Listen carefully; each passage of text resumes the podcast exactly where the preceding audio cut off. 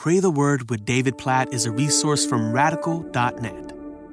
Psalm chapter 116, verse 1. I love the Lord because he has heard my voice and my pleas for mercy. Is that not a beautiful verse? I love the Lord. Just simple adoration, affection for God. Why? Because he has heard my voice and my pleas for mercy. I just think about all these prayer requests that I'm reading that people are sending in to radical.net slash prayer request as we pray for specific people during this pandemic, specific situations. And there are so many different pleas for mercy. So today I want to read something Steve wrote and Sheila wrote that are very closely related. So Sheila wrote, I have two brothers in separate prisons serving long sentences. They are locked down due to COVID 19. There's no church, no chaplains. It seems so dark in their letters. I pray for the Holy Spirit to comfort and encourage my brothers and the inmates around them, to remind them that they are not alone, and for God to minister to them spiritually and physically. And then I read Steve write, please pray for my sister Erin. She's a corrections officer, and recently the virus has started to spread at the prison where she works, and she's showing symptoms.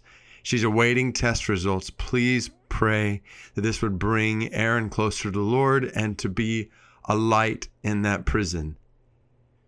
I don't know how often you've thought to pray for those in prison whether those who are working in prison or those who are imprisoned in light of this virus. But I want to lead us to pray for them right now and to pray according to Psalm 116, verse 1. I love the Lord because he has heard my voice and my pleas for mercy.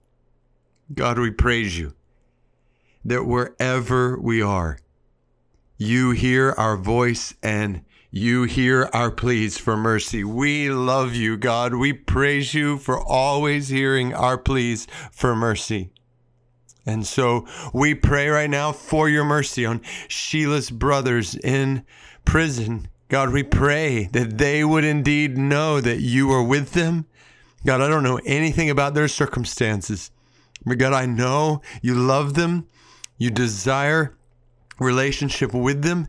You desire them to know your love. You desire them to be able to say Psalm 116, verse 1 I love the Lord because he has heard my voice and my pleas for mercy. So, God, may it be so. May they know your love. And those around them know your love, especially during these days. God, please, especially in even greater loneliness, may they know your love. God, we pray for Erin and others like Erin who are working in prisons. God, we pray that you would strengthen Erin specifically. We pray that you would uphold her. We pray for your protection of her as she waits test results. God, we pray that she would not fall ill to this virus. God, we pray for her physical protection. We pray for her spiritually that you would indeed draw her closer to you and God, that she would indeed be light in that prison as she works and as she exposes herself to greater risk during these days. God, we pray for your blessing on Erin and other corrections officers in prison. We love you because you hear our voices and our pleas for mercy, not just in our lives, but for others, that we get to come before you on behalf of Erin